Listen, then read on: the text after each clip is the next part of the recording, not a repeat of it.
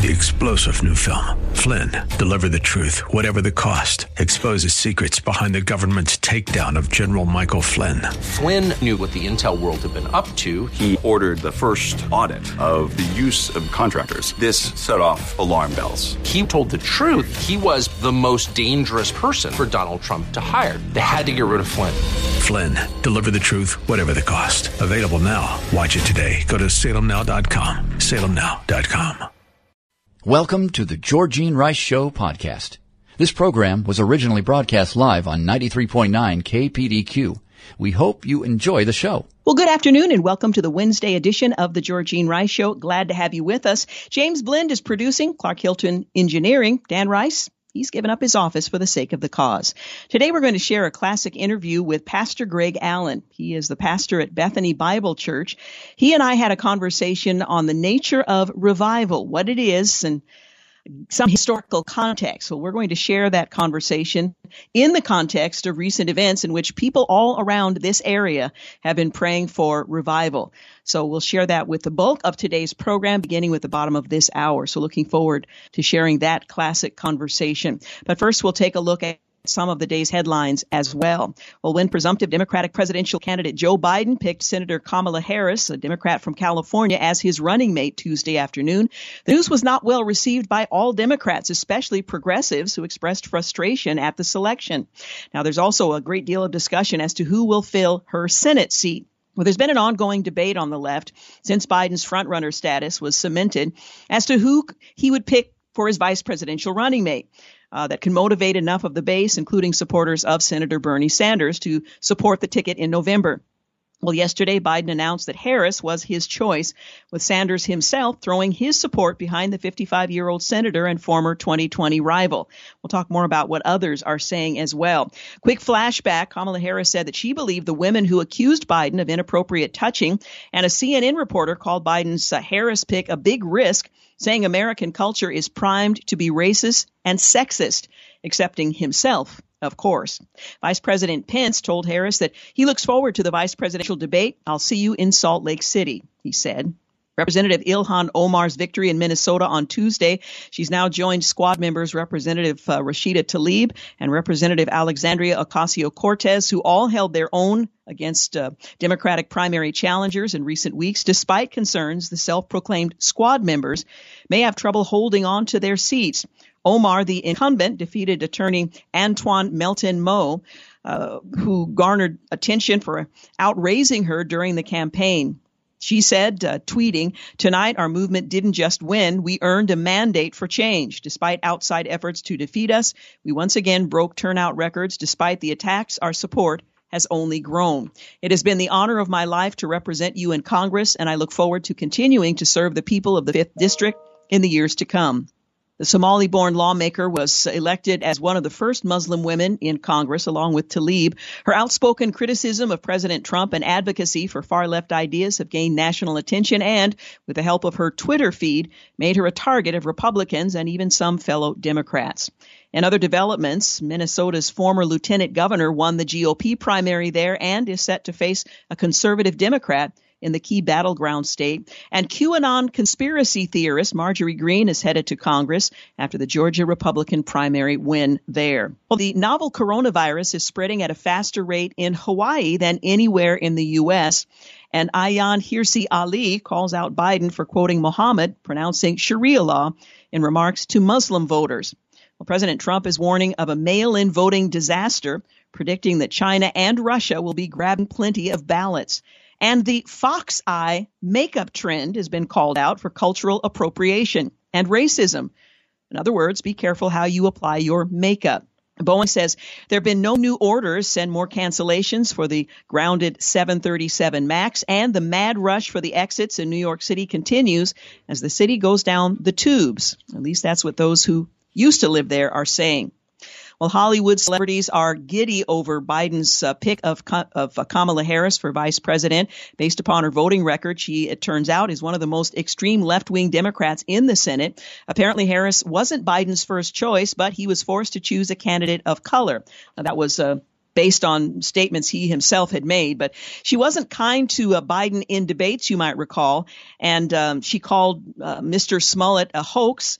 Uh, the hoax, I should say, of Mr. Smollett, a modern day lynching. She indicated that Catholics are unfit to serve in the uh, court system, and predictably, the New York Times was quite thrilled by the announcement. Uh, meanwhile, from the Wall Street Journal uh, editorial board, they write the choice is revealing about the unusual nature of Mr. Biden's candidacy. He won the nomination as the last ditch anti Trump alternative to what would have been the suicidal selection of Bernie Sanders. More than any recent nominee, Mr. Biden is a party figurehead more than a party leader. In adding Ms. Um, Harris to the ticket, he has underscored that a vote for Mr. Biden isn't merely a vote to oust Mr. Trump, it's a vote for the coastal progressives who now dominate the Democrat Party. Then comes this interesting take from CNN. Joe Biden made the pick that maximized his chances of continuing to make the race a straight referendum on Trump while also selecting someone whose resume suggests being ready to step in if and when Biden decides to step aside, keeping in mind that the majority of Democrats in a recent poll, and I don't know how many were a part of the poll, suggest that they didn't believe he would f- uh, fulfill his first full term. Another flashback Harris attacked Biden as a racist segregationist during the Democrat debates. Apparently that has changed. And in another flashback, Tulsi Gabbard rips Harris' abusive record on criminal justice. These are issues that are likely to come up in um, the campaign. Harris was the ringleader in the Brett Kavanaugh character assassination attempt as well. Again, elements that are likely to come up in the campaign that will follow.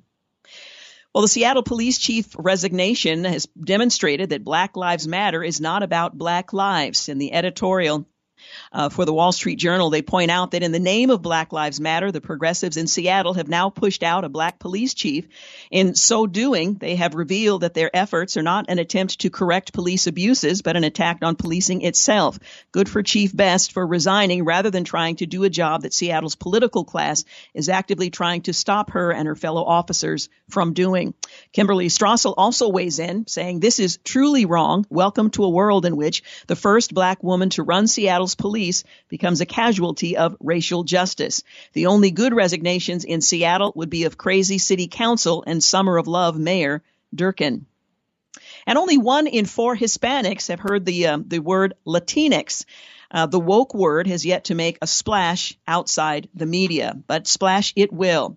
And Sweden, after refusing to shut down, sees deaths vanish, we're being told from the story. Sweden's leaders faced a steady downbeat, or rather drumbeat, of international condemnation as deaths curved upward from April through June, though the curve flattened in July. Daily deaths fell to the low 30s in mid June and have been a single in single digits since the 20th of July.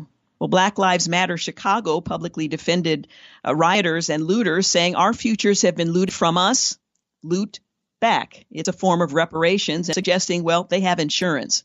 Neighbors are unhappy as demonstrations move east into residential areas in Portland, and a Pennsylvania district has mandated white supremacy lessons for kindergartners. The wealthy school district says supporting cops and not watching the news is racist. I hope you're keeping track of what's considered racist these days because it's hard to follow. The Big Ten and Pac 12 are the first marquee conferences to postpone the fall football, and the UK is officially in recession for the first time in 11 years after a record 20.4% slump. Well, there's nothing to see here, so says Governor Andrew Cuomo. He won't support an independent investigation into New York's nursing home deaths. He says it's merely political. New York Democrats are pushing for law mandating 500 hours of training for shampoo assistants. The U.S. government signed a deal with Moderna for 100 million doses of a COVID vaccine, and TSA is intercepting many more guns despite far fewer air travelers.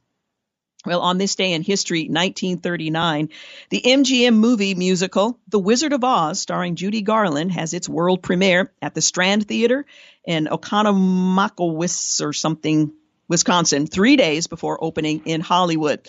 On this day in history, 1909, the Indianapolis Motor Speedway, home of the Indianapolis 500, first opens. And 1981, IBM introduces its first personal computer, the Model 5150, at a press conference in New York. And finally, on this day in history, 2004, New Jersey Governor James McGreevey, he announces his resignation and acknowledges that he'd had an extramarital affair with another man. 2004.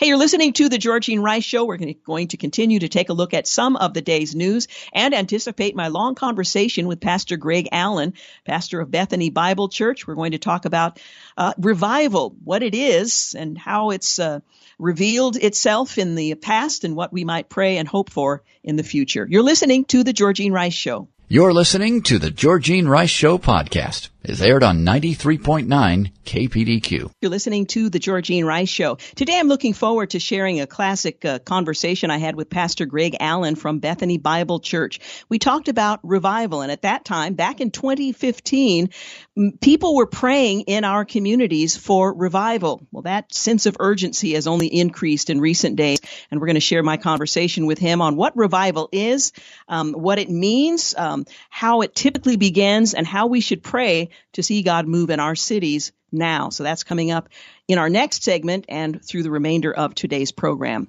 Well, on Tuesday night, protests continued in Portland for the 11th straight week since the killing of George Floyd. There were two protest events in Portland. One group gathered at Southwest 3rd Avenue and Main Street. A second group of a couple hundred people met at Laurelhurst Park and marched to the Kelly Building in Southeast Portland, home of the Portland Police Southeast Precinct and the Multnomah County Sheriff's Office. Well, as the group arrived at the Kelly Building around 9:45 p.m., Portland Police tweeted a warning to those gathered outside the building that they were not allowed to enter the property. If you enter, you are trespassing and subject to arrest, use of tear gas, crowd control agents, and or impact weapons, the tweet read. Well, around 12:40 a.m. that is, a couple members of the uh, the group entered the Kelly building property, but left after police made an announcement warning the crowd to stay off the property. Most of the crowd left at around 1:30 a.m. Police said they made no arrests and no tear gas or crowd control munitions were used. So Thankful for that. On Tuesday, Multnomah County's new district attorney Mike Schmidt announced a new policy that dictates how his office is going to prosecute those who had already been arrested during the ongoing protests here in Portland. He said the district attorney's office won't prosecute protesters arrested for city ordinance violations that don't include property damage, theft, or use of or threat of force against another person. On Monday night, an unlawful assembly was declared outside Portland's police North Precinct, and nine people were arrested. Kamala Harris, um, she is the pick for vice presidential running mate for uh, Joe Biden, but she has not been embraced by everyone on the left. In fact, one headline read, It's the middle finger to BLM, Black Lives Matter, and progressives. Outraged left turns on Biden Harris ticket and slammed Joe's uh, choice of self styled top cop and her stringent record as California AG. Now, no vice presidential pick is going to satisfy everyone. That's true for either political party. But for progressives uh, who have um, had significant sway in recent um, years in the Democrat Party. This may be significant. Well, shortly after Biden announced Kamala Harris would join him on the ticket in the November presidential election, several progressives on the left in the Democrat Party criticized that decision. Well, there you have it. Joe Biden gives the middle finger to progressives and Black Lives Matter protesters and uh, black voters under the age of 50. Status uh, Status Coup co-founder Jordan Chariton wrote in a tweet. One journalist, Walker Bragman, shared crime bill author Joe Biden selects top cop Kamala Harris for VP as racial justice and police uh, abolition protests continue across the country. And while Bernie Sanders, who had been one of Biden's rivals for the Democrat nomination, congratulated Harris on Twitter, saying she understands what it takes to stand up for the working people, several of his supporters disagreed with that decision. Briahna Joy Gray, who served as Sanders' national press secretary, wrote, We are in the midst of the largest protest movement in American history, the subject of which is excessive policing, and the Democratic Party chose a top cop and the author of the Joe Biden crime bill to save us from Trump. The contempt for the base is wow. One progressive commentator, Kyle Kulinski, shared Biden going with a strategically brilliant move of picking somebody for vice president who is despised by both the right and the left. Uh, in a joint statement, Roots Action and Progressive Democrats of America wrote that Harris failed for years to hold police accountable for gross misconduct in California, then touted her commitment to police accountability in the wake of George Floyd's murder. Journalist Michael Tracey called Biden's selection a nightmarishly bad pick in every way. Kamala's presidential campaign was a total humiliating disaster, one of the worst of all time, considering the amount of unearned hype she received. Did everybody miss that or what? He asked. One critical moment in Harris's campaign came when Representative Tulsi Gabbard blasted her for putting over 1,500 people in jail for marijuana violations and laughed about it when she was asked if she ever smoked marijuana. Harris is the first uh, woman and the first black attorney general in the history of the Golden State, portraying herself as a progressive reformer during her own presidential bid.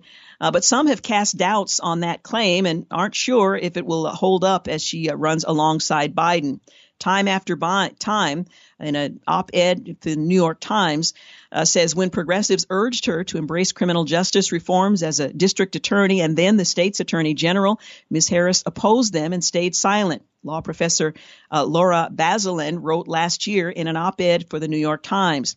Harris turned legal technicalities into weapons so she could cement injustices, added Bazelon, a former director of the Loyola Law School Project for the Innocent in Los Angeles. Before serving as Attorney General, the 55 year old Harris was the district attorney in San Francisco. She was elected to the Senate in 2016.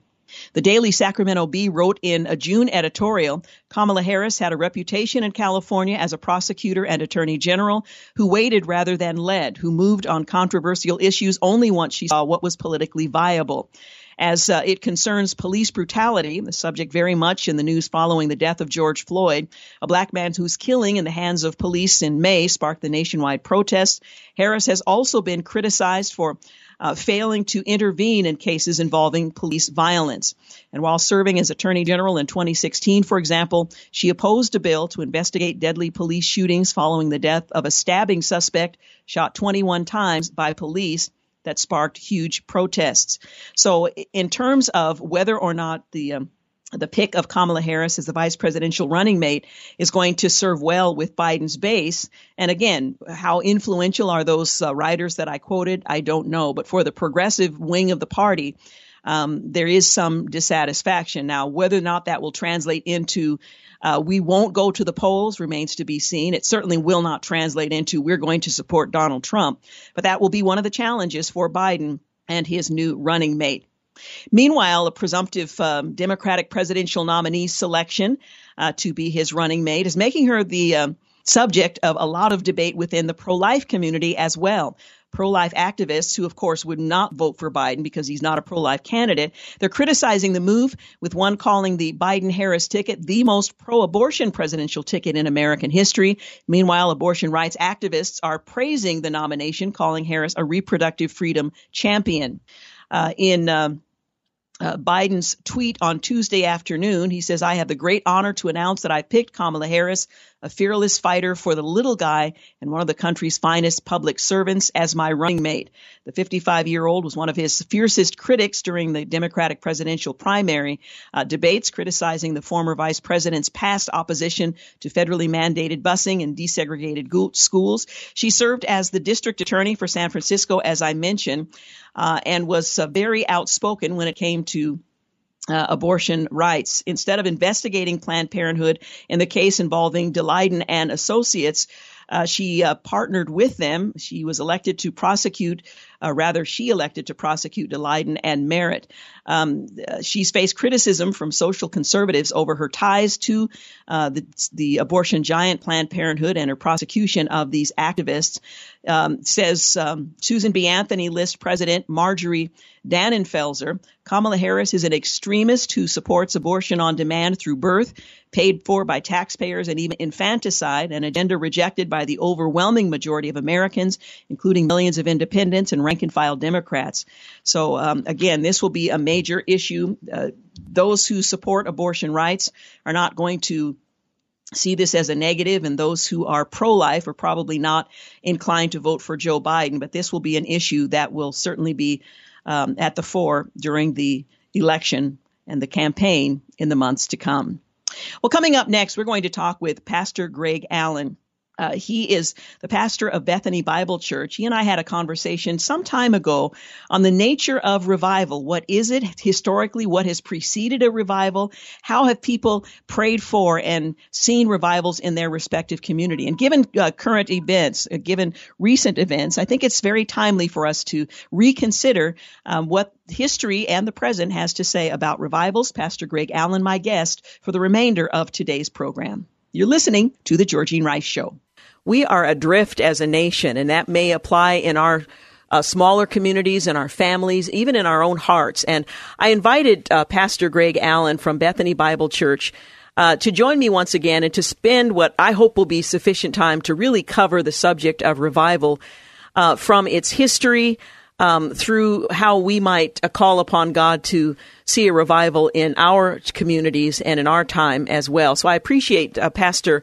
Um, Allen, that you are willing to come back and to revisit the subject because I think it really is crucial if the body of Christ is going to have an impact in the culture, not because we want to change politics, even though that may change, mm-hmm. not because we want to see uh, certain other things done, but because we know that this is the Great Commission. We are ambassadors of Christ. There's a commission on our lives to, to preach the gospel. We want to see uh, Christ's name proclaimed in our community. So that really is the motivation is to see men and women come to know the love of Christ. So I appreciate your coming back to talk about this subject of revival because I think it's central to what we all hope to see happen. Well, thank you for having me back very much. You know, the, the word revival, the idea of revival is oftentimes misunderstood. We uh, will schedule a, a, a, revival, a series of meetings, maybe over the course of a week, and that's mm-hmm. referred to as a revival. We use the phrase or the word offhand, boy, I'd really love to see a revival. Maybe we should begin by just defining what it is we're talking about when we use the word revival in its historic sense as well as what we might be seeking today. Well, thank you. There's a characterization, I think, of revival. I was doing a little reading recently before we came uh, here, and uh, I read one historian talking about how he was driving around and he saw a church with a sign that said, Revival every week, every night this week, but Monday. And then as he drove a little further down the road, he saw another church that said revival every Monday. and I thought, boy, those churches really ought to get together. They ought to work this out. But that kind of characterizes the uh, the way sometimes people think of revival. It's a scheduled meeting, mm-hmm. uh, a lot of singing, uh, some balloons for the kids, and that's not really what we're talking about when we're talking about a revival. Uh, a working definition that I've tried to develop, and I have to tell you, I've read all kinds of different uh, definitions, but this is the one that kind of, I think, sum- summarizes the idea. It is, first of all, a work of God, and it's a work upon His church. Uh, the definition that I have come up with is that a revival is a gracious, that is, a giving work of God in response to the concerted prayers of his people, his people getting together to pray for it, by which the Holy Spirit profoundly renews the church from out of a period of spiritual decline and grants such remarkable power and success to the proclamation of the gospel that it dramatically transforms a generation. And there's several points in there that are very important in this. It is first of all uh, work of the Holy Spirit, not something that men make. Men may be involved in in in the participation of it, but it's primarily a gracious work of God. It is to His church. We sometimes wait around for revival to just kind of fall down from mm-hmm. heaven and and hit those sinners over there that we'd like to see changed. And really, it's a work that God does upon His church, and it's it, it involves the preaching of the gospel. It's an empowerment of God's people to proclaim the message that changes lives one life at a time. And it's that transformation by the power of the gospel that ends up transforming culture. That revival in the church, that reviving, uh, then generates outward and, yes. and has an impact on the culture. One of the best examples that we might point to uh, is the example of Evan Roberts. One of the points that you have made in our previous conversations is that historically, revival is always preceded by a period of prayer. And Evan Roberts' example is one that I think might set a good example for us. Well, it's an important one because it happens to touch the city of Portland. And what the story is, very quickly, uh, Evan. And by the way, the the story of Evan Roberts has really been instrumental in setting me on this course where I'm driving everybody nuts talking about revival all the time. But it's it's a story about a young man, 26 years old. He was a he was a, a miner. He worked in the mines. And what he used to do is, as a young believer working in the mines, he would meet the miners as they're going into the tunnels, and he'd hand them a Bible verse. And then he would hurry up and finish his work and then get out of the, the tunnel as quickly as he could so he could meet them as they're coming out and ask them, So, what did you think of the verse I gave you? And he would pray for them and pray with them. uh, it came a point where he felt a really great burden for his people, the Welsh people. And this would be around 1904. And he uh, asked a pastor to allow him to present his burden to a, to a church. And uh, the, the pastor was not really willing to do it. He said, Well, there's a meeting afterwards. If you want to talk to him, then you can. And turned out to be 17 people showed up. And he figured those are the people that God is giving me. He shared with them the burden he had for revival. He told them that he felt the burden of God that 100,000 of his fellow Welshmen come to Christ, which is an amazing number. It was outrageous. It was outrageous. Only God could do that. But he talked to them. He told them one of the things that's very important in the story is he told them there's some th- certain things they need to do. He told them they need to put away any unconfessed sin. Uh, they need to put away any doubtful habits, any questionable gray areas in their life. They need to obey the Holy Spirit promptly. And they need to confess Christ publicly. And I read that list and I go, man, sign me up. That's great. And so he convinced these people to continue to pray, and they began to pray. They kept praying through times where there wasn't anybody showing up to join them. Uh, he just kept this burden going, and they continued to pray. Pretty soon, more people came, and pretty soon, more. In time, there were vast numbers of people showing up to pray together for revival. And here's the amazing thing a hundred thousand Welsh people came to Jesus Christ in six months. It utterly transformed the nation of Wales. And word about this got out. Uh, uh, people from people from the press were coming from all over parts of the world to come and and explore what was happening in Wales at this time. It began what was called the Global Revival of 1904 1905. It reached all the way to the city of Portland, Oregon. And in 1905, Portland experienced a great revival. Every day, businesses were closing up from 11 o'clock to 2 o'clock so that the employees and the customers could go to one of the many prayer groups that were gathering throughout the city in numbers of hundreds uh, and, and in some cases thousands. There were people gathering together at one point, 10,000 in number, for a worship service in downtown Portland that went all the way up into midnight. The newspapers were talking about it and thinking, what is going on? There's a great upheaval going on spiritually in the city of Portland. That, that started me thinking of what a great place this is, by the way, that we live in, and what great things God has done here, and what, what I'm praying for Him to do again. One of the things I love about that story is reading what the Oregonian, uh, what the headlines were in the Oregonian during that time. I would love to see headlines like this. Uh, again, that were in the uh, in the Oregonian. At midnight, nearly ten thousand people. This is the Oregon Journal, rather. At midnight, nearly ten thousand people singing hymns proclaimed the power of revival. Uh, it was written that the unique. Uh, this was the unique night of Portland history. I think it's important to point out that in Portland, it, it, this uh, revival that you refer to in Wales began with a young man in 1904 praying, but in 1898, uh, before that revival began, there were some men in Portland who went to Council right. Crest and they began praying that God would revive the church here. As I've been studying the stories of great awakenings in our nation, what is always surprising to find out is that there's a prayer movement going on before then. Mm-hmm. And it's a very earnest one. It's a prayer movement that uh, we're going way back in time here now to borrow from Jonathan Edwards, what he called extraordinary prayer, which means unusual times of prayer where people from other denominations gather together and they, they forget about the category B and C issues. They concentrate on category A issues and they pray together. And God responds to those prayers in time by giving revival. It's kind of like an investment they make for what will come later. The men in uh, in the Portland area began praying in 1898. The revival came in 1905. We're going to take a quick break, but we are going to continue our conversation. One of the things that struck me about Evan Roberts was that he felt a great burden. I wonder, do we feel a great burden? Are we willing to do the four things that he mentioned to those 17 um, were necessary in order for them to really storm the gates of heaven and ask God to move in their midst. We're going to talk about that when we come back.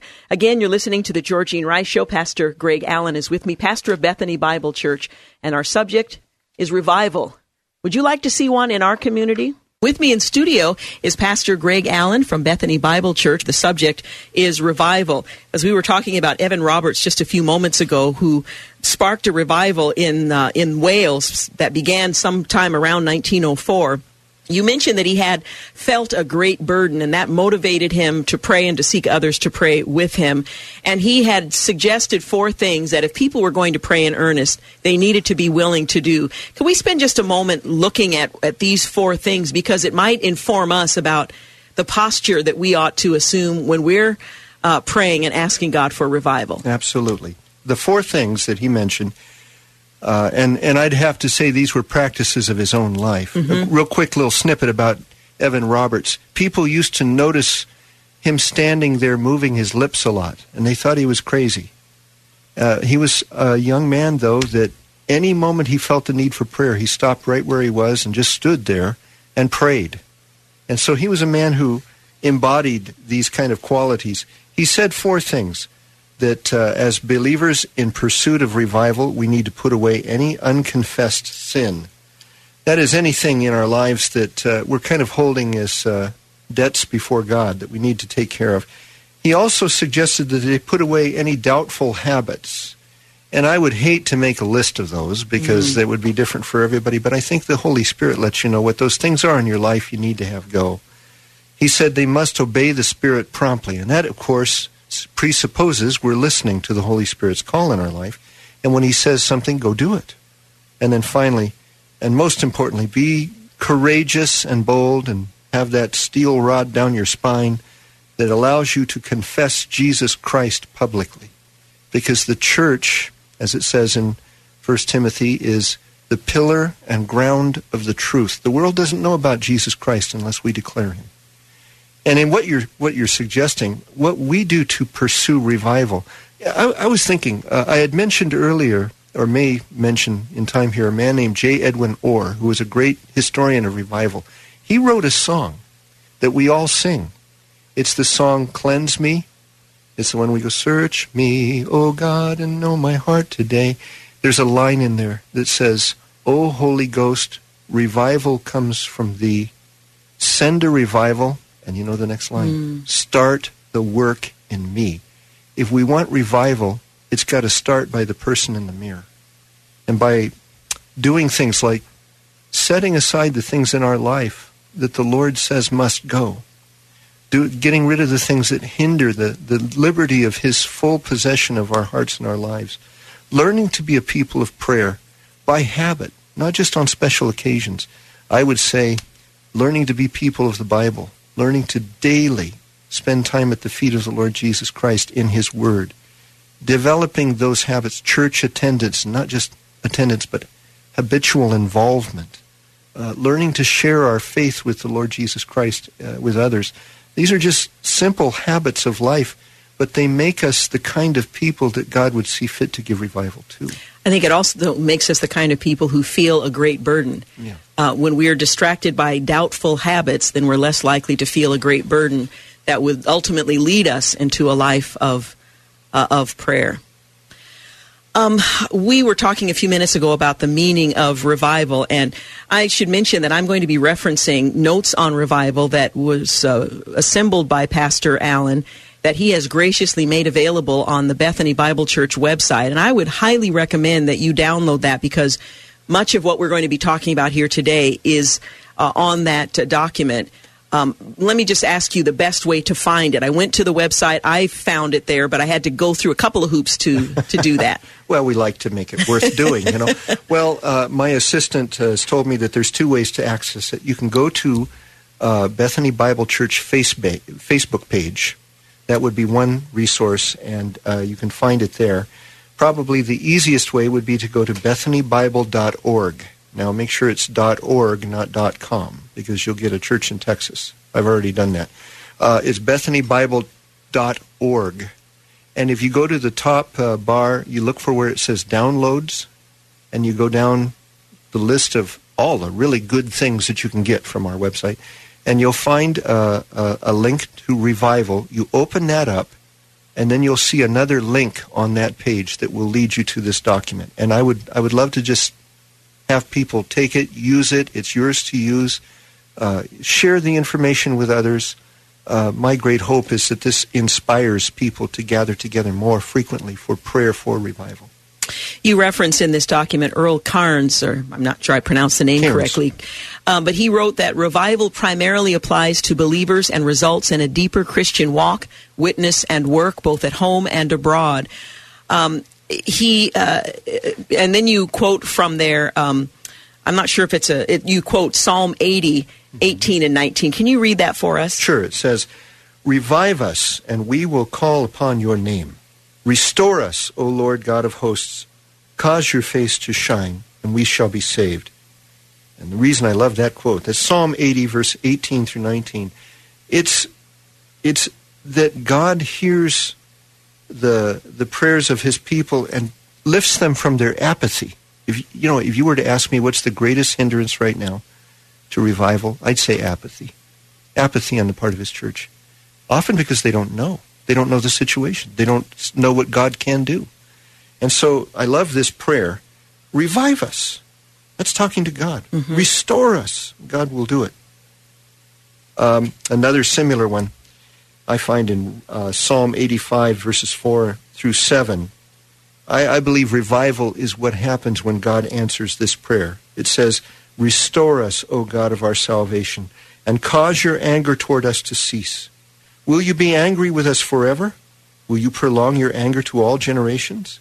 Will you not revive us again, that your people may rejoice in you? Show us your mercy, Lord, and grant us your salvation. Uh, you know, one of the things you got to think about with revival, the word itself implies that before you can have revival, you must first be vived.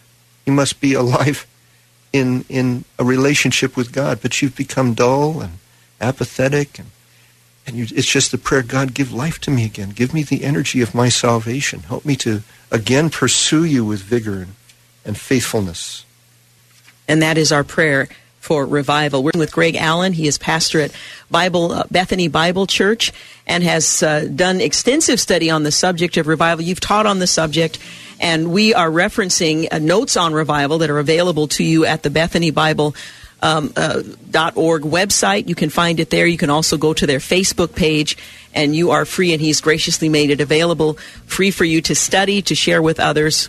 Uh, and if it sparks something in our hearts, um, then that's the that's the goal. With me in studio is Pastor Greg Allen from Bethany Bible Church. We're talking about the subject of revival, what it means, what it takes to uh, to spark a revival, and is it something that we can just declare, like we're going to have a revival next week and expect that everything's going to change? Uh, we mentioned that uh, Pastor. Greg has uh, a document, Notes on Revival, that I'm referencing that he's made available. We now have a link on the Georgene Rice Show Facebook page so that you can easily get to that document, download, and print it there. we will do the same on kpdq.com. Uh, in either case, you'll be able to find that more easily. Um, and I, again, I think it's a great resource for studying, understanding, and beginning a prayer life that um, is is uh, is let's how I want to say this that starts with a great burden. Let's let's go there. Um, one of the finest works on the subject of the history of revivals you uh, reference in Notes on Revival, um, Malcolm McDowell and Alvin Reid, Firefall: How God Has Shaped History Through Revivals, and in it they distinguish six different types of revival. Uh, let's talk about uh, different ways that revivals occur, whether that's for an individual or for a congregation or an entire community. Absolutely. And before we do, let me reference that resource one more time and recommend it as a great, great book on the subject of revival. You'll get a great deal of information Again, from it. Firefall. Well, now how it, God has shaped history through I, I'm excited to report that it has just been reissued Uh-huh. as Firefall 2.0. well, there you go. so, so that's what you want to look for on uh, Amazon. Uh, they uh, begin by talking about the nature of revival, and they distinguish six very helpful categories of revival. And to some degree, these will make sense. There's, for example, personal revival, where an individual Christian uh, has, if you will, an awakening and a rededication of their life to Jesus Christ. There's an institutional revival, which usually happens within a church or a school or a college where many members of that institution uh, are awakened to a new renewal of a relationship with Christ. A regional revival would be a third one. And that's one that spreads within a local community or a group of churches or a town. Or if you read some of the stories of uh, Jonathan Edwards and his uh, work in Northampton, uh, that would be an example of a regional revival. A specialized revival would be one that focuses on persons of a particular age group or context. And an example of that might be the Jesus movement in the 1970s. Many of us who are listening right now were products of that, that revival in the 70s. And that was largely focused on youth or in colleges and universities. A national revival, we've had several in our own nation's history, and that would be the transformation of a, a movement within an entire uh, country, and then a global revival which is an impact on several nations on every continent at once. Great example of that would be the uh, revival that was associated with Evan Roberts in 1904. Uh, each of these revivals, uh, you might say, kind of blend into one another at times, but it's helpful to see those distinctions. what are some of the things um, that uh, an area experiences prior to a revival coming. We tend to think it's the 21st century. Revival is kind of an arcane uh, notion that only happened in years past because things weren't as bad then as they are now, and it's not likely, given our highly technological society, that a revival is even possible. So let's talk about some of the things that typically um, uh, are in place when a revival comes. Well, this is one area where history is really helpful to us because very helpful. We, yeah, we, we can we can see some patterns.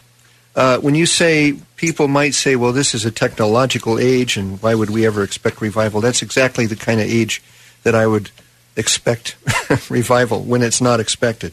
Uh, when I've done some of the reading, I've kind of noted two broad categories of of decline. And th- this is perhaps the most helpful thing for me in my own personal study of revival to see this particular pattern and how it relates to our own day. In the history of some of the greatest revival movements in our nation's history, there have been two areas where spiritual decline has been most noted. Number one, you might expect, is the church. And here's, uh, here's how it's characterized there's empty ritualism that uh, ends up being substituted for genuine worship. Uh, there's a lot of skepticism about the authority of the Bible, and that skepticism begins to dis- stifle ministry greatly. Uh, there's a there's an adoption of the world's patterns and forms. Uh, the, the church begins to act and perform and do things like the world in order to gain a sense of relevancy. It tends to drift with the tide of moral changes. It begins to talk and act and think like the world it loses its focus on the ministry of the life transforming power of the gospel, and it suffers in all of this with a notable loss of numbers. People just quit going to church. And in some degree, it's because they don't see anything there that they need anymore. Mm-hmm. And in culture, there's a, another spiritual decline. Uh, rational, uh, an emphasis on human reason and skepticism uh, or science falsely so called, we sometimes call it, that becomes elevated while the idea of divine revelation, God's Word, becomes a subject to be mocked and ridiculed. There's a long pattern of inferior and immoral leadership uh, in government or in, in the uh, important institutions of society that leads to a loss of social direction. People don't have hope anymore. Uh, people begin to get spiritual. You hear this all the time in our own age people are talking about how spiritual they are. But when you talk about spirituality, they're looking inward, not outward to God. It becomes more paganistic. Uh, compassion becomes cold. Uh, immorality becomes the norm. It becomes increasingly shocking in its expression. And people just get mad at Christianity for having stifled them for so long. And the problems of society, when you look at them all, seem pandemic and without any solution. It's just like things cannot get better. Those are two rare areas where, where in, in the history of revival, those are the kind of times just before God gives revival. And those revivals come, those awakenings come, and totally transform a generation. You quote a couple of, um, of people involved in revival um, speaking about their culture at the time, and Thomas Secker is one of them. He was then the Bishop of Oxford, and in 1738 he writes about his time. And again, it seems so relevant and rings so familiar with our own time. Will you read what uh, Thomas yes. Secker writes yes. as the Bishop of Oxford? Yes, and, and this would be someone, of course, with a great deal of uh, street cred in, in the time. This would be in 1738. He wrote, In this we cannot be mistaken, that an open and professed disregard of religion has become, through a variety of unhappy causes, the distinguishing character of the age. Such are the dissoluteness and contempt of principle in the highest part of the world, and the profligacy of intemperance and fearlessness of committing crimes in the lower part, as must, if the torrent of impiety not stop, become absolutely fatal.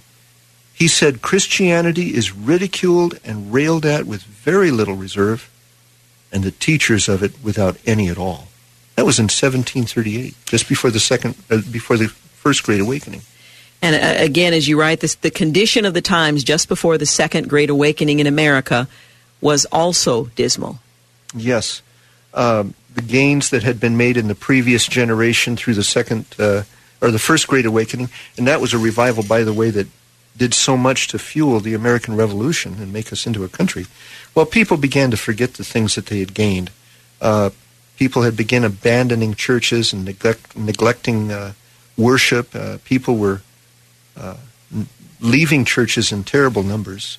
Uh, the uh, the book that I made reference to, Firefall, it speaks of of the times this way: while the revolution was being won to secure fundamental freedoms, the religious convictions of many people were being lost. Promiscuity, profanity, gambling, drunkenness increased.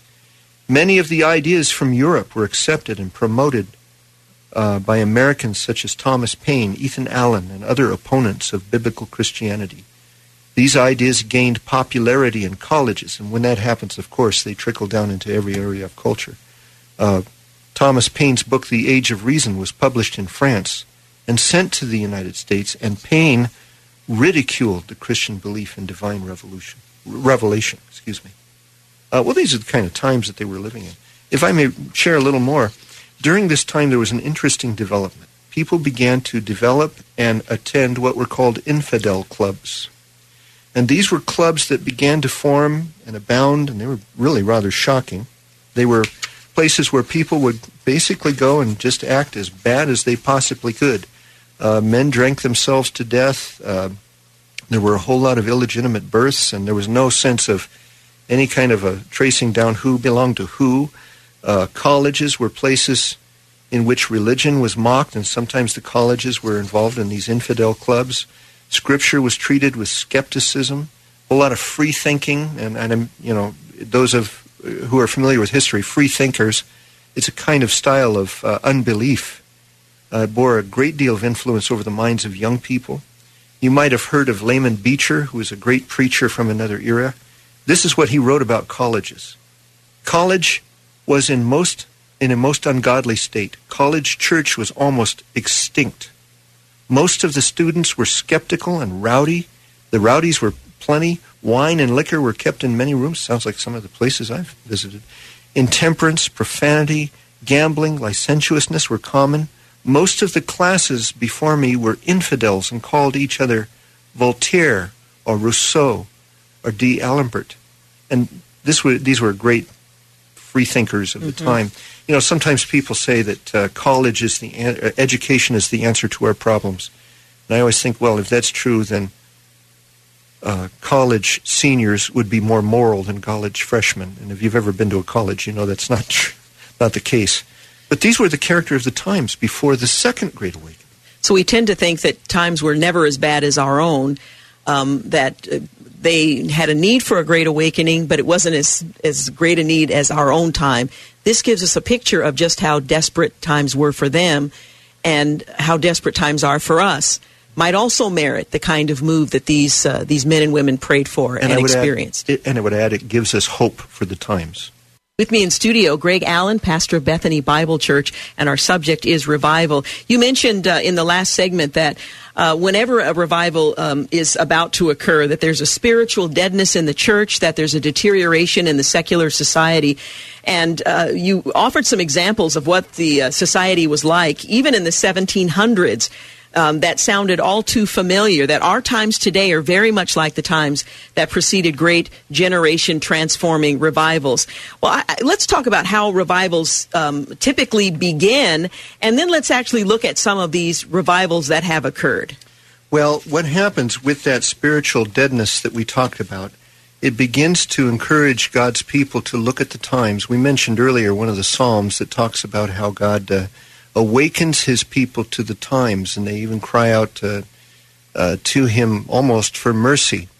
And uh, it's always God's people. We can't expect the non believer to mm-hmm. go, oh, we need revival. It's God's people who do it. And uh, when they see the times, they see the disparate nature of, of the times they're living in, they begin to pray. Um, and so, a couple of things uh, in, historically tend to occur. First of all, there is a a sense of an unqualified commitment to God. It starts with a recognition of the desperate need, and people just begin to commit themselves to, to God. Uh, one writer says every revival in history is started when that one or those few have recognized the need and have become desperate enough to offer unqualified commitment instead of qualified compromise to God. Desperation leads to conviction, repentance, cleansing, and revival. There's a sense that unless God does something, uh, all is lost. And so the appeal comes to beseech God to move his hand. Second of all, there's a humble repentance from sin. There's a personal repentance in which Christians seek to turn away from the kind of hidden sins and earthly habits that hinder their walk uh, with God. There's a sense that they own the sins of the time. If I can give a challenge to our listeners, uh, go to what I call the nines. That's Ezra 9, Nehemiah 9, and Daniel 9. Now, these are great, great men of God, and they pray for revival in those passages. But what's interesting, they always say, God, forgive us. Mm-hmm. They, these great godly men own the sins of the time and pray for repentance. And then, thirdly, it's when God's people just begin to pray. Uh, they gather together with other churches, with other Christians. They cross denominational lines, and they engage in what I, what Jonathan Edwards, uh, not me, Jonathan Edwards calls extraordinary prayer, where they pray uh, at unusual times. They say no to dinner. They say no to, to sleeping in. They get together at early times or difficult times. They make the effort to humble themselves before God and pray. This is a is a remarkable thing that precedes an actual revival coming.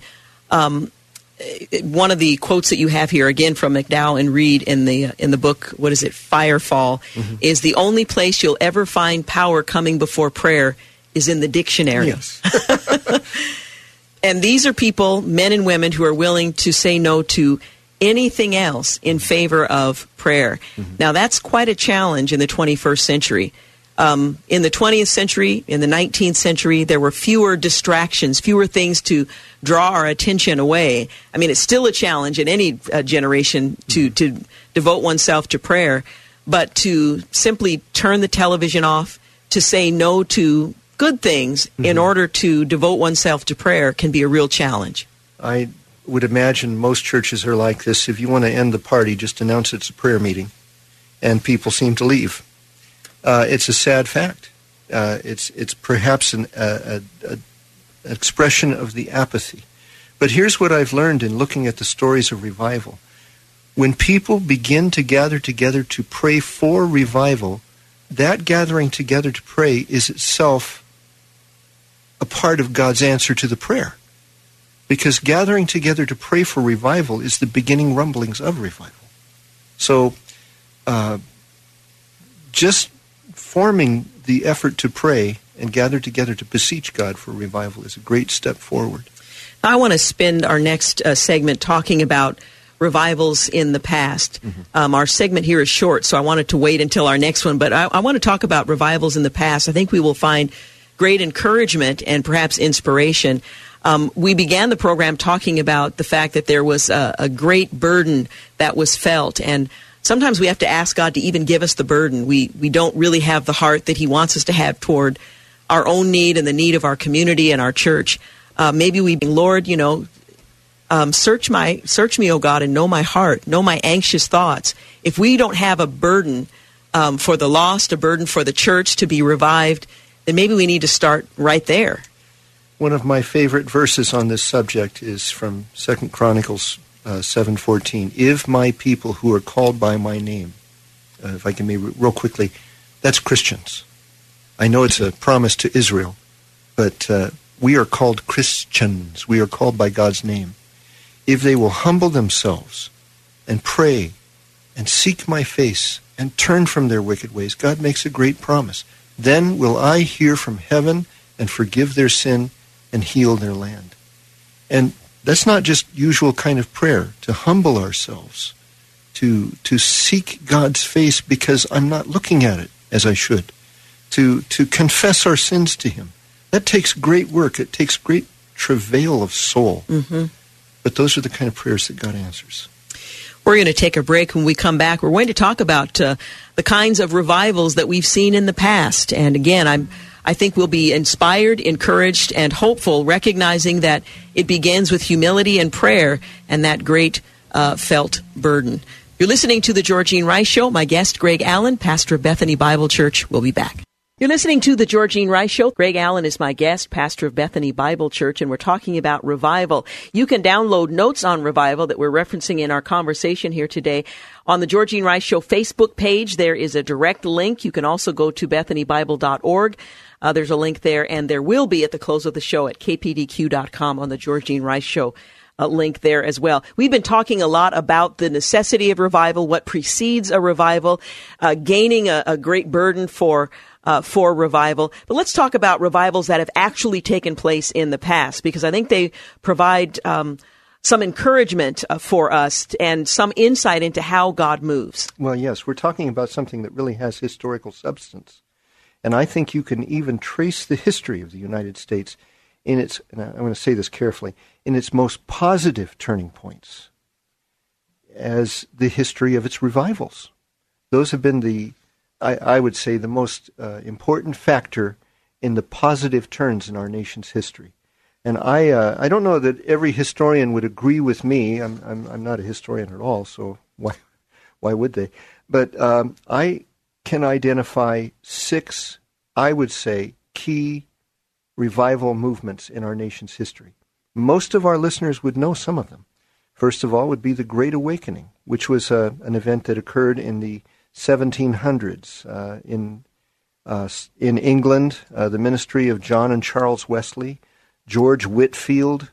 Uh, George Whitefield traveled back and forth, I think, a total of 14 times from England to the uh, to the colonies, and was a great instrument in in helping to revive or to fan into flames the the first Great Awakening. Um, Jonathan Edwards was a great instrument in those times in the early 1700s, which were formative to our nation's history and its its uh, Christian culture, which led ultimately to the kind of ideals that uh, gave us the American Revolution.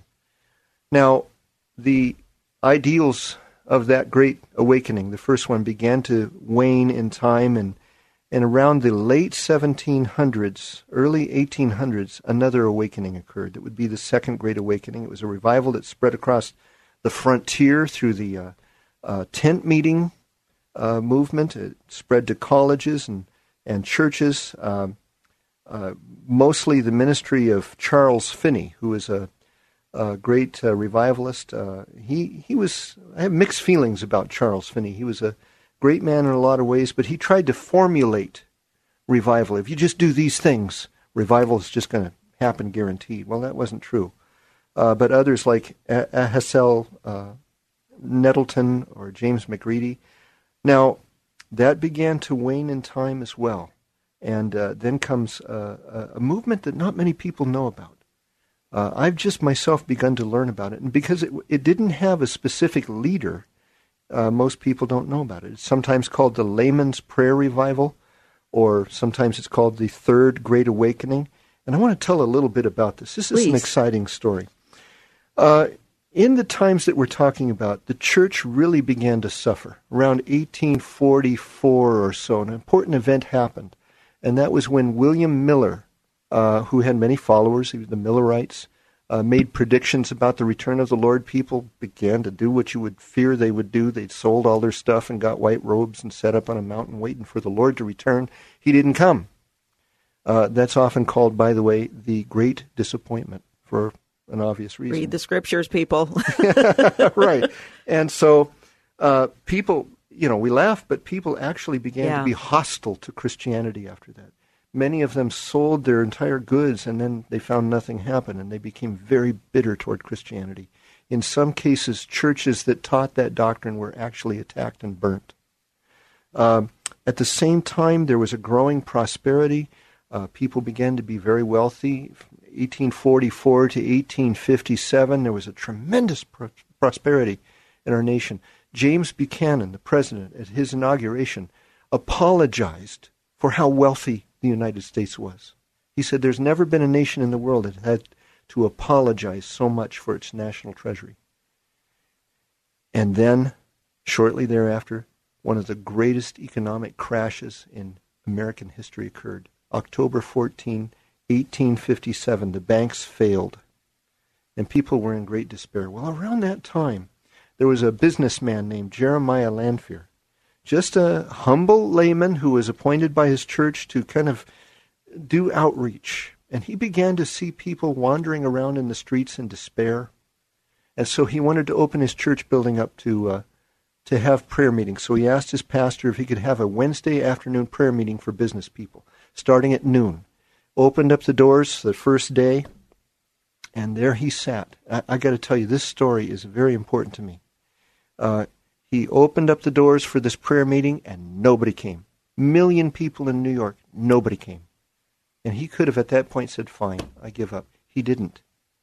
He waited and he kept praying, and about a half hour later, heard footsteps. Somebody came in and began to pray with him. Pretty soon, some more people came, and by the time it was over, six people praying uh, in this prayer meeting. He said, This is great. Let's do it again next week. So, next Wednesday, they had another prayer meeting. About 24 people show up. Next week, he had another prayer meeting.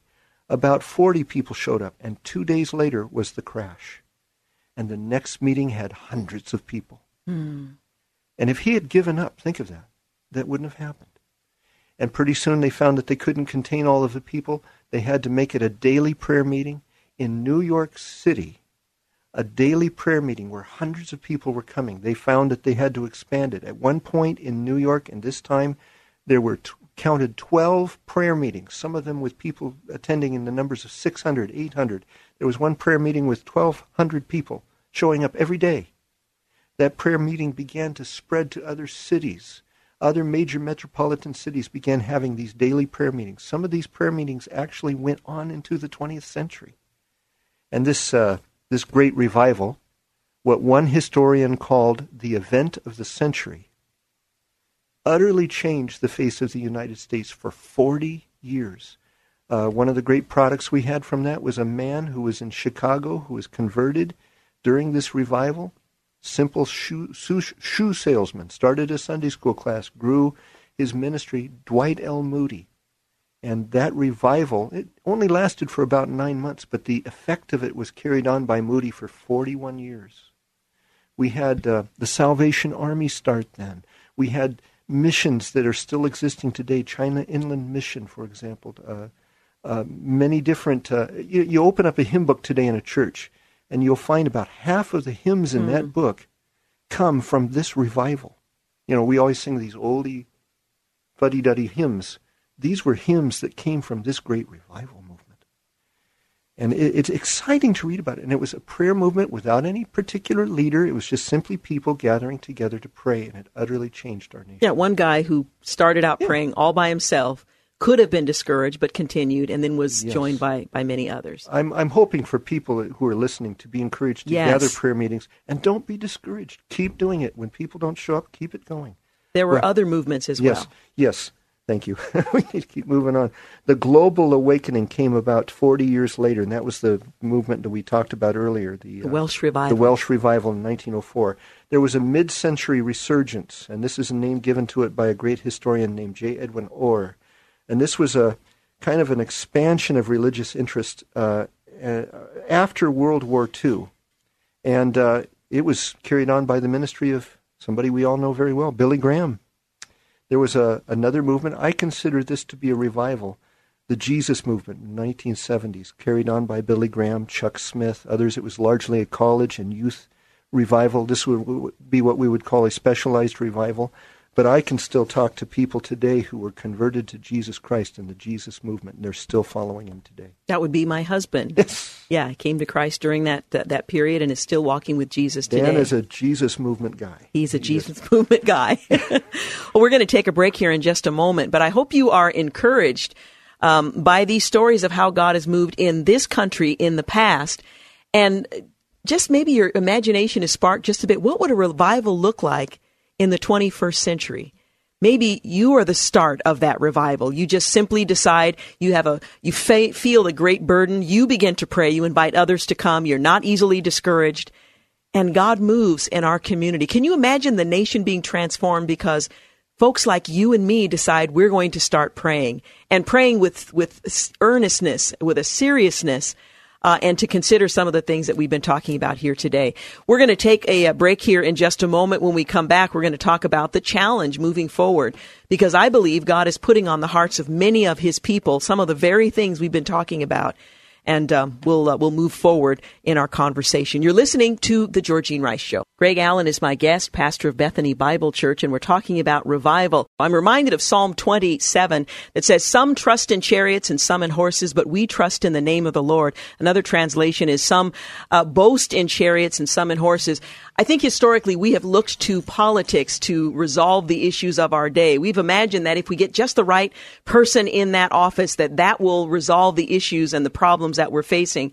And what I'm seeing is a great disappointment in the institutions and the politics of our day, which it's discouraging to see that, but on the other hand, I see it as a great opportunity. We are recognizing the temporary nature of man-made solutions. They might, for a moment, uh, provide relief. They might provide uh, some direction, but ultimately, politics is a game of change. One minute it's this, the next minute it's that. What we're talking about is the kind of fundamental, permanent change that only God can produce.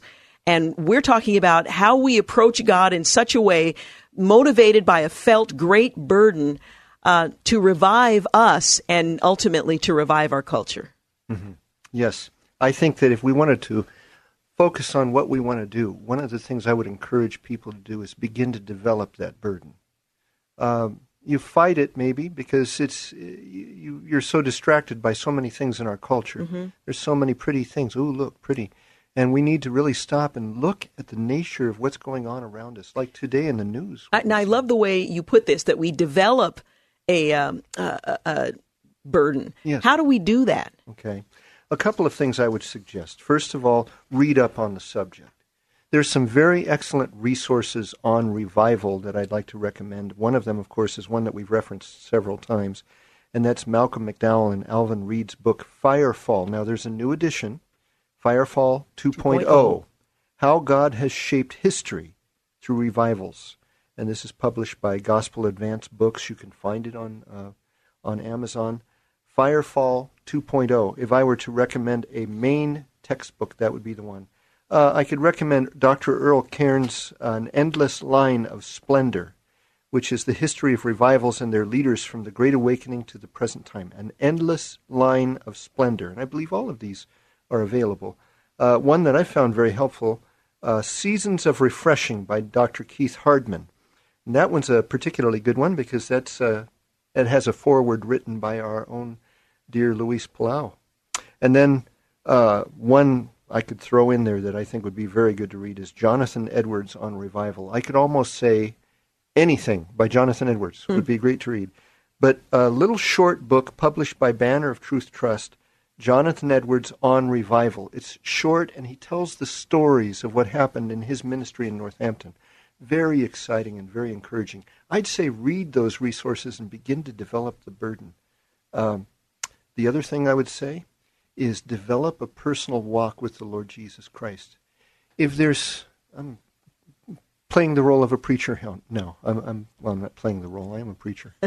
but uh, if you've got sin in your life, something that you know should not be there, you feel the tap of the Holy Spirit on your shoulders, turn from it. Let God have the full dimensions of your life from top to bottom. Learn to talk to Him. Learn to study His words. Sit at the feet of the Lord Jesus Christ. Uh, we have a resource that I'd like to recommend on Bethany Bible Church's website. Uh, if you go to the downloads and then you go down the line, you'll find Bible reading and prayer journals. And these are individual sheets that you can read. They're self explanatory, helps you to develop a daily time with the Lord in His Word. But develop that relationship. And, and the third thing I would say is start forming prayer teams. Just get together with brothers and sisters in Christ who have a common sense of the urgency of the times and just start praying. Ask your pastor for permission. Join in with others, but just begin to pray. I don't know how else to tell you to do it, but just to pray. God will teach you what to do from there. In your notes on revival, you conclude with a quote from Dr. Edwin Orr, in which he um, writes on this subject of revival and the challenge for those of us who would like to see God move in our day and to position ourselves in such a way that we are um, humbling ourselves in prayer that we are responding to the great burden that I believe He Himself gives us. Would you share that uh, that yes. quote with us? Yes. This is at the end of his book, Light to the Nations, and this is what he said. Now he's talking about the uh, the revivals of the 1800s in this book. He says the 19th century proved to be a time of evangelical renewal and advance, in which shone widely the light of the nations. The phenomena of the Great Awakenings brought blessings untold to Christian believer, to the congregation, to the Christian community, to the church at large, to the laboring man, to the world of women, to the welfare of children, to the care of the sick, to the shelter of the insane, to the protection of the unfortunate, to the education of the young, to the governing, uh, Uh, guaranteeing of liberty, to the granting of freedom, to the administration of justice, to the evolution of self government, to the crusade of peace among nations. In fact, in the 19th century, the evangelical awakenings may be shown to be the foremost method of an Almighty God to promote the betterment of all mankind and his chiefest instrument to win men to transforming faith in himself. And then he says this, and think of our times. The world is now in another age of revolution like the one which preceded the century herein described. Again, a flood of immorality and a wave of lawlessness has enveloped the earth. In some countries, it is said that Christianity has become a waning influence, about to be ushered out of the affairs of men. How long must it take for despair to drive the Christian to prayer for another revival of New Testament Christianity? That's what that we is need. such a poignant question. How long must it take for despair to drive the Christian to prayer for another revival of New Testament Christianity? It is a rhetorical question, but one I hope each of us will take seriously because in our day we are the gatekeepers, we're the watchmen, we're the ambassadors of Christ. Um, and it seems to me that we are being called to be um, moved by the despair that we see in our own time uh, and to prayer. This is our time. This is the time that God has given us to live in, and He's given us a vision of what's going on around us. We need to pray. You write that we often wait for God to send revival in our time, but it may be that God Himself is waiting for us to earnestly ask Him for it. Mm-hmm. Yes. The testimony of history shows us that when Christians gather together to earnestly pray for revival, their gathering for prayer is itself the beginning stage of God's gracious answer to that prayer. Yes, and we shouldn't wait. We shouldn't wait for God to bring down revival uh, and just sit and watch for it. We need to pray for it now. I want to be a participant in that. I know there are people who are now praying for that very thing. Yes. I don't want to be an observer uh, wondering what, how did this happen? I want to be a part of that. I wonder if we don't do this often, but I wonder if you would just close the program in prayer. I would because to. I know there are some who are moved and want to be a participant in what God is going to do in our area and to cry out to God on behalf of our of the church and our culture for revival. Absolutely. I'm hoping that many of your listeners right now are able to just stop what they're doing, and we will have several thousands in the city of Portland right now praying for revival. Let's pray right now. Heavenly Father, you've heard our discussion. We've touched on things so briefly and so, so perhaps at times inaccurately. You would correct our understanding of so much of it, but Father, we see one single desire. We ask, Dear God, please give revival in our time. Pour out your Holy Spirit upon your church, your people. Reform them. Awaken them. Help them to turn away from the sinful dimensions of this world that keep your hand from blessing. And empower them to proclaim the gospel of Jesus Christ that alone can transform a nation. Help us, Father, to be your instruments in these days, and please give us yet another great awakening. In Jesus' name we pray. Amen. Amen. Pastor Greg, thank you so much. Once again, I want to encourage you to go to the Georgene Rice Show Facebook page, and there you can find the downloads of notes on revival we've been referencing. You can also go to uh, BethanyBible.org, and in addition to notes on revival, you can find some Bible study aids there as well. We're out of time. I appreciate your joining us. Have a great evening, and spend some time in prayer. Thanks for listening to the Georgene Rice Show podcast. If you'd like to download a podcast of the show or would like more information on today's guests, please visit the show at kpdq.com or on Facebook. Follow the show on Twitter at grice show and like us on Facebook. And join us live every weekday at 4 for more critical thinking for critical times on 93.9 KPDQ.